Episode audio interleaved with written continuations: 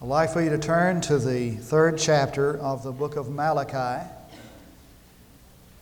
And I want to begin reading at verse 7 from Malachi. It's the last book in the Old Testament, by the way, if you have a, have a little difficulty in finding it. On a Memorial weekend, when there were a lot of people away, some today, some year in the past, I preached from this text for you text watchers. And after the service was over, a couple of people came up to me and said, You need to preach that when there is a larger representation uh, of our church present. So I decided to. I thank Margaret and Michelle for their encouragement and that. And uh, I decided to, uh, to go for it in the third chapter, verse 7. From the days of your fathers you have turned aside from my statutes and have not kept them. Return to me, and I will return to you, says the Lord of hosts. But you say, How shall we return? Will a man rob God? Yet you are robbing me. But you say, How have we robbed thee? Here's the answer tithes and offerings. Thus you are cursed with a curse, for you are robbing me, the whole nation of you. Bring the whole tithe into the storehouse, so that there may be food in my house. And test me now in this matter, says the Lord of hosts, if I will not open for you the windows of heaven and pour out for you a blessing until it overflows. Then I will rebuke the devourer of you, so that it may not destroy the fruits of the ground, nor will your vine in the field cast its grapes or, or shed its grapes, says the Lord of hosts and all the nations will call you blessed, for you shall be a delightful land, says the Lord of hosts. Now, when God created the universe, He created it as a harmonious whole. And He established certain laws by which this universe operates.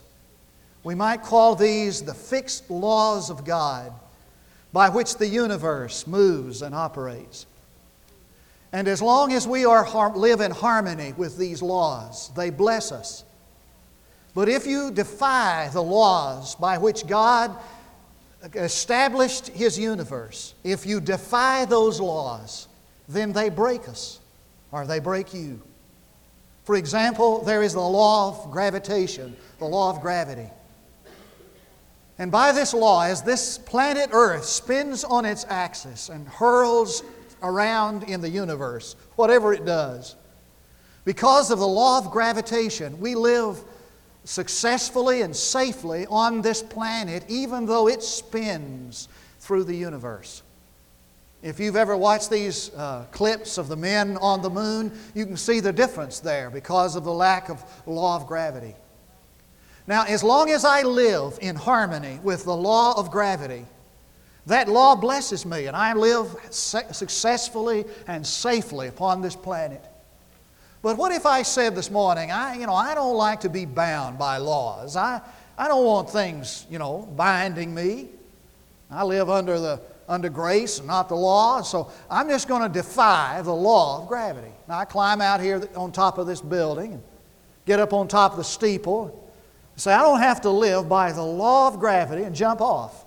Well, I might say that I broke the law of gravity, but I really didn't. I broke my own body, you know, on the, on the sidewalk below. For as long as you live in harmony with these fixed laws of the universe, they bless you. But if you defy them or, or get out of harmony with them, they break you. Now, there are certain laws that God has fixed for Himself in the spiritual realm one of them is the law of provision. Now, the law of provision, simply stated, is this that God is my source, and He is my provider.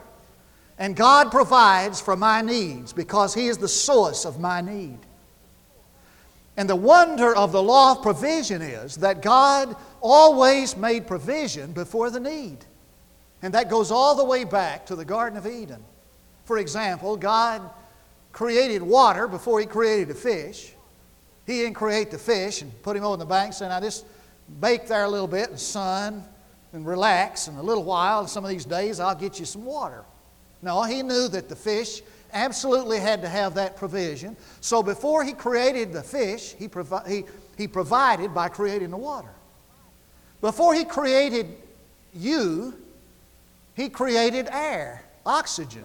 Now, He didn't create you and say, Now hold your breath, in a couple of thousand years I'll come back and give you some air to breathe. He knew that that was a provision that you and I would have to have. So before He created us, He created the oxygen, the air we breathe. And the greatest wonder of all in the law of provision is that God provided a Savior before there ever was a sinner. He was the Lamb slain before the foundation of the world. And so, before ever there was a sin against God, there was a sacrifice for that sin already made. He is my source, the provider of all my needs. That's the law of provision. Then there is the law of possession. Now, the law of possession, simply stated, is this that God is not only the provider of my needs, He is the possessor of all that I have. As a matter of fact, God owns everything that exists in this world. We believe that. He said, The cattle on a thousand hills are mine, the silver and gold is mine. The earth is the Lord's and the fullness thereof, the world and all that dwell therein. So that God is the, the, the, the possessor of everything that exists in this world. Now, watch this carefully. If I live in harmony with the law of possession, then I can depend on the law of provision. But if I get out of harmony with the law of possession, if I defy that, if I say God is not the sole possessor of all that is, then that affects the law of provision for me.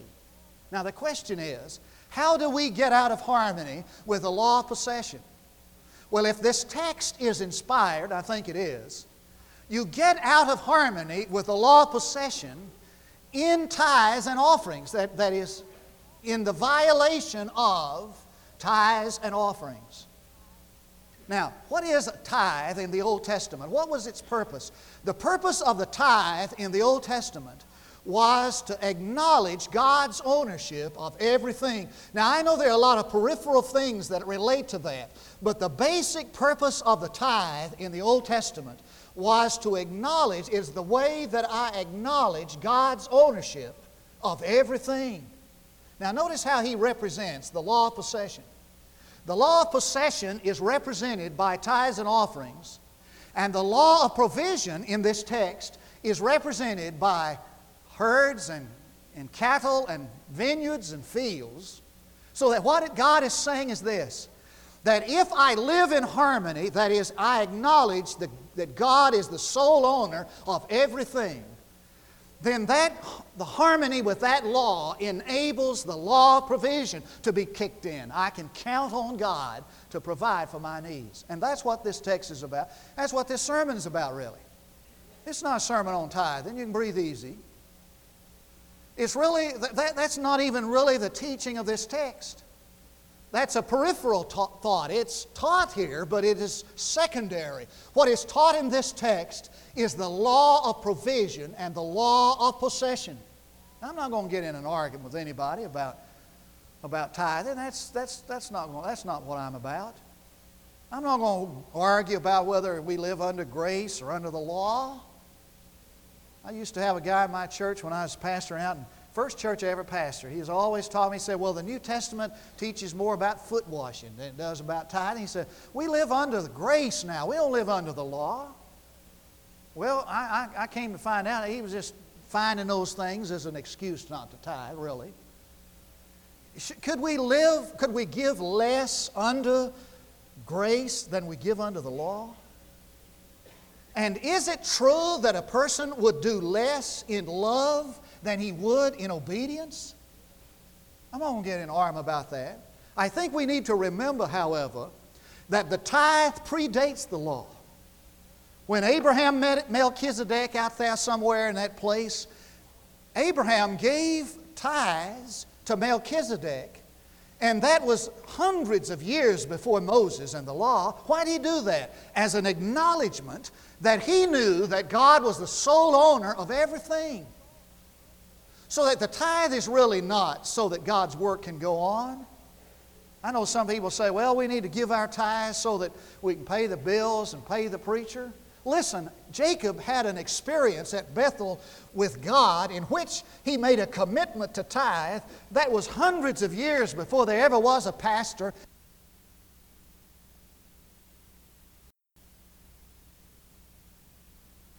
That's a big question. Now, it's going to be pretty hard for a guy to take a pistol and point it up at the heavens and say, All right, God, I'm coming in to rob you. Give me your money. That's going to be pretty hard to do. That word rob, the only time that that word is found in the Old Testament is found in, in Malachi 3, as a matter of fact. That's an interesting word. And if you did an etymology of that word, if you traced it all the way back to its source, you'd find something very interesting. The root word for that word that's translated rob is the word Jacob, strangely enough. Now, if you were going to name somebody that was the most deceitful and cunning and defrauding kind of a person, who would you name? Why, you would name Jacob. This guy was a deceiver. He's the guy that had this scam, you know, and got his brother's birthright. He was deceitful and cunning and, and, and, and a defrauder. The word there literally means to circumvent, it means to go around. The best way to translate that Hebrew word that's translated rob is the word embezzle. Will a man embezzle from God? Now, I had a preacher one time that told me, he said, Boy, my folks got mad at me. He said, I, I preached uh, from Malachi 3, and he said, Man, he said, I stirred up a hornet's nest. He said, People were going around in town saying, and I called them God robbers. He said, Really, I didn't. He said, I was just reading from Malachi. I just well, really, the language is stronger than that. The language really is stronger than, than, than the fact that a man would rob God. It, it's much worse to embezzle than it is to rob. And that's true for two reasons. One reason is that, that when I rob something, I'm taking from someone what I don't have the right to handle. If I took a gun, I went down here to a 7 Eleven store and I said to that guy behind the counter, Give me all your money, he'd be handing me money I didn't have a right to handle. Never had handled before, didn't have a right to handle that. But if I embezzle something, I'm taking something that I do have a right to handle. As a matter of fact, I have a responsibility to handle. Now, I can remember as a kid, a son in law of a family friend uh, got sent to prison for embezzling from a bank where he worked. And I remember all the turmoil that that caused and all the pain that caused. And I, I, I, one day I asked my dad, I said, Dad, what, what's, what, what did he get sent to the, to, the, to the pen for? And he said, Well, he robbed, he robbed from this bank. Well, he didn't really rob from the bank, he embezzled from the bank. He took something that he had every right to handle and the responsibility to handle, as a matter of fact, and he kept that for himself. Now, if the, the, the tithe in the Old Testament is an acknowledgement that God is the sole owner and He has given me everything in my hands to handle all that I possess. God has given me the responsibility to handle, and I have a right to handle it. If I withhold that, then I am taking something that does not belong to me, but I have a right to handle. Secondly, when you rob somebody, you may rob somebody you don't even know. Now, if I took a pistol and put on a ski mask and went down, I don't plan to do this, but if I did, I put on a ski mask, went down to the bank, and put that pistol in the face of that uh, guy, you in Gainesville, Texas, and I, you know, I never seen the guy before. He doesn't know me, and I don't know him from Adam. But when I embezzle something, I take something from somebody that I know. As a matter of fact, I'm taking from somebody in whom has been placed, in me, in which, in which they've placed in me this tremendous trust. So that I'm not only taking from them, I'm violating their trust in me, you see. And I'm making mockery of that trust. So that's the greater sin. Now, this whole matter of the provision and possession, the laws of provision and possession, hinges on a basic principle. Now, I want you to get this principle, please. If you don't, can't remember, you know, any longer than I can remember, you need to jot it down. Because everything revolves around this principle. And I think that if a person can get this principle, then everything else just unfolds. It just turns on a light for everybody. This is the principle that God always withholds something for himself in the physical realm where man obtains his living to remind man that he, God, is the sole owner of everything. Now, I'm going to say that several times in the rest of this sermon because I want you to be sure and get this. The principle is this that God always withholds something in the physical realm where man obtains his living to remind man that he, God, is the sole owner of everything. Now, from the very beginning, God has been establishing the fact that He's the one in charge. That's what's going on in the Garden of Eden. That He's the one who is the sovereign God, and He's the one in control, and He's the one in charge. And He wants everybody to know that, that He's the one in charge, and He has ownership and property rights to everything that exists. And so, in order to do that, he withholds something for himself in the physical realm where man obtains his living to remind man that he, God, is the sole owner of everything. He did it first with a tree. Now, he said to man, Now here's this marvelous garden. You have all these trees in this garden. Of any tree you can eat. Now, contrary, it, sometimes we say of every tree, not every tree. That'd be, if a guy ate of every tree, he'd be as fat as I am. I mean, he said of any tree. Of any tree in this garden you can eat, except for one. Now, that tree is mine, and you can't eat of that tree. In other words, God is withholding something for himself in the physical realm where man obtains his living to remind man, hey, this garden belongs to me. He did it with a tree. He did it with a day. He said, Six days you shall labor, but on the seventh you shall rest from your labor. Because God is withholding for Himself in the, in the physical realm time, time, to, to remind man that God is the sole possessor and owner of every moment you and I have. Now, we need to remember that, folks, by the way. How much time do you have today? Well, you got up, you got all this time. We talk about killing time and making time, etc. Listen, time that we have, God has given us at a breath at a time, a minute at a time, a second at a time. I mean, He's the owner of it. I mean, He could say right now, time's up for you, brother, and it's over. And so He reserves this day in the physical realm to remind us that He is the sole owner of time. He did it with a city. You remember when the people of God started going into the land of Canaan, and the first city they came to was Jericho. Now, God said this to them. This was His command. Now, of the spoils of this city, you can't touch. You can't have the spoils of Jericho. They are mine. Don't you touch them. Now, you know how an army, you know how an army made its living? You know how an army survived back then?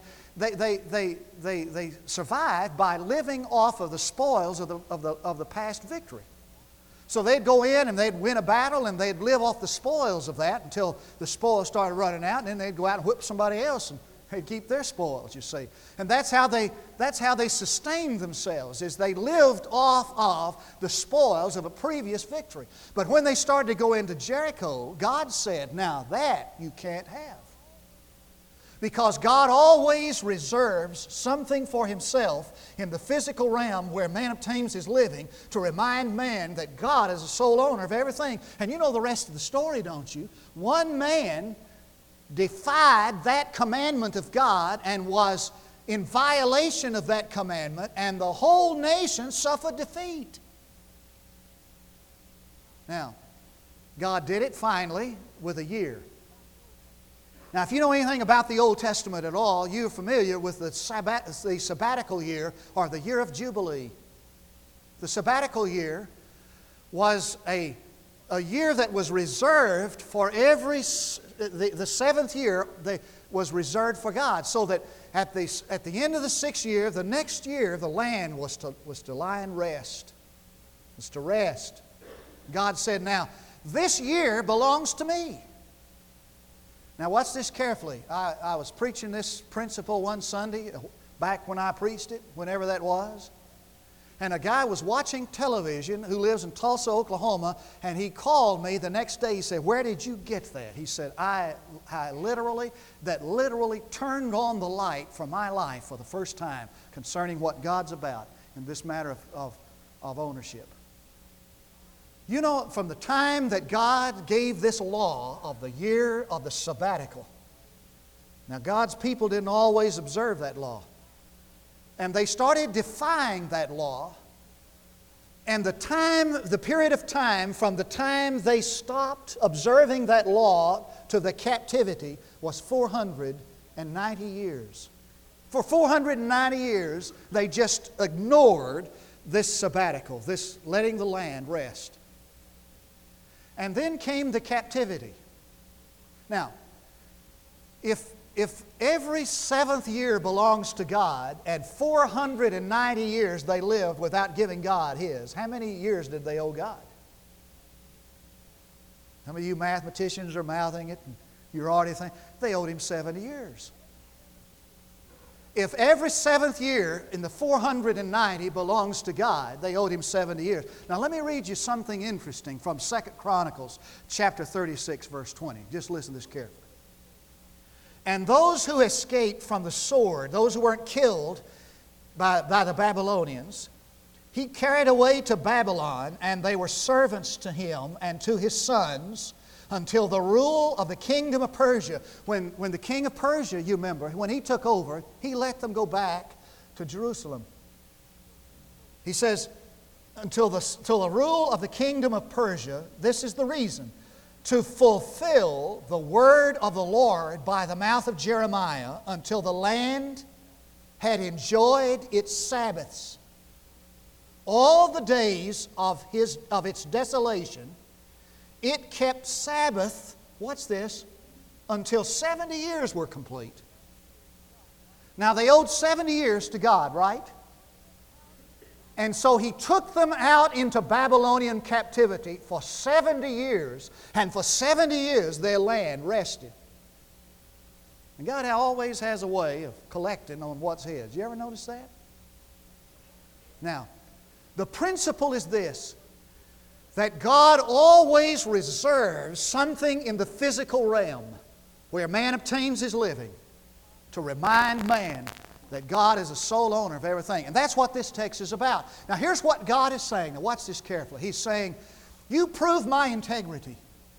You live in the acknowledgement that I am the sole owner of everything, and you do it my way, and you prove me. You, you just test me. And I will show you that when you live in harmony with that law of possession, you will always see the law of provision in harmony with you. That's what he's talking about here. Now, have you ever asked God for money? You ever ask Him for anything? Come on now, fess up. You ever ask God for something? I mean, you know, you might be kind of up against up against a wall and kind of tight. Things were tough and you just got down on your knees and you said, God, I'm, I'm kind of in a jam. Would you help me out here? You ever done that? Come on now, fess up. Eh, shake your head if you have. Yeah. Some of you,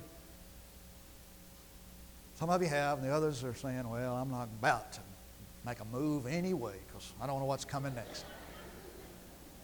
Now, if, if, if you've ever done that, have you ever noticed you just, you know, you're just depending on God and, and it just seems like that it just he just comes through. Now, that has happened, hadn't it? He just comes through in the nick of time. I remember when we were in college and, and broke. I mean, we got, we were poor, we got, we got down to nitty gritty. I mean, we were hungry, really and truly. And we didn't have any money. and we didn't know any better, you know, and I was kind of hot for God, so we, just, we didn't know any better, but just prayed, you know, and asked God for it. So we did. I swear it's true. Margaret's here, and she, I, I, I, sometimes I get carried away a little ministerially, but know, she vouched for this. It wasn't long, and we just prayed about it and trusted God for it, and, and we told him we, we were seeking His kingdom and doing His will best we could.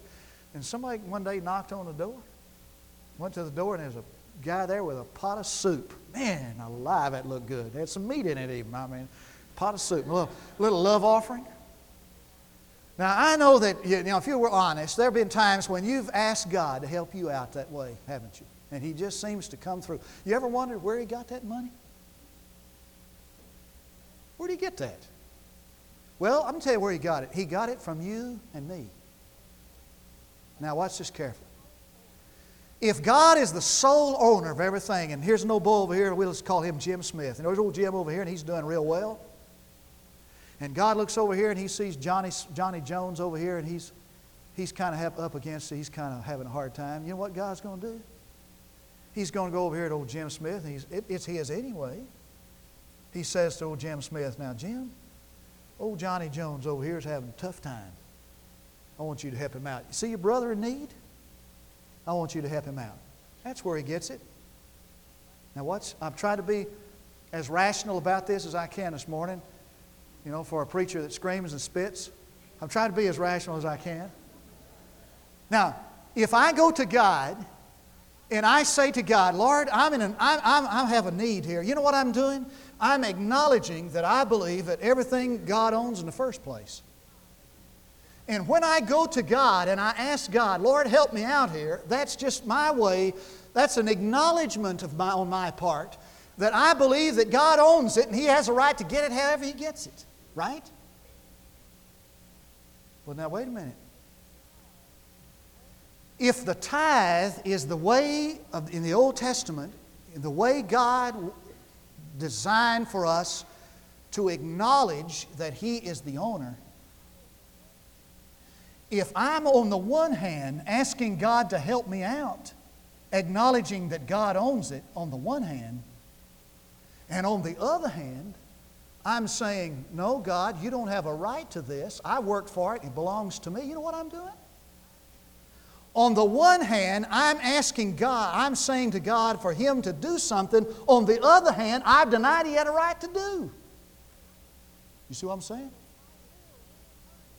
So if I live in harmony with the law of possession, then I have I've acknowledged and I'm acknowledging that God has the right to this then that gives me the privilege and the right to go to God and ask Him to meet my need because I'm living in harmony with the two laws. You see what I'm saying?